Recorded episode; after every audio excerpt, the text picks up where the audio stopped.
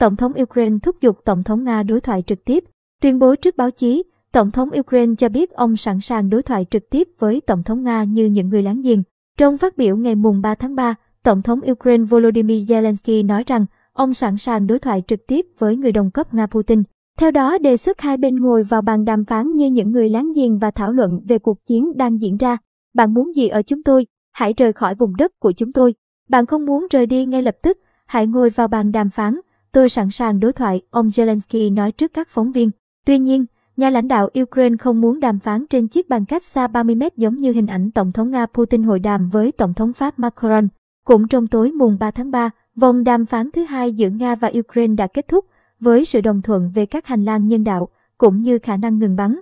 Trợ lý của Tổng thống Nga, trưởng phái đoàn Nga Vladimir Medinsky gọi các thỏa thuận đạt được với phía Ukraine sau kết quả của vòng đàm phán thứ hai là một tiến bộ đáng kể.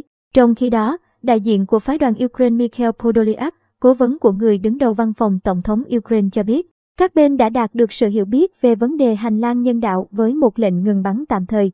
Hai bên đồng ý tiếp tục làm việc trong vòng thứ ba của cuộc đàm phán càng sớm càng tốt.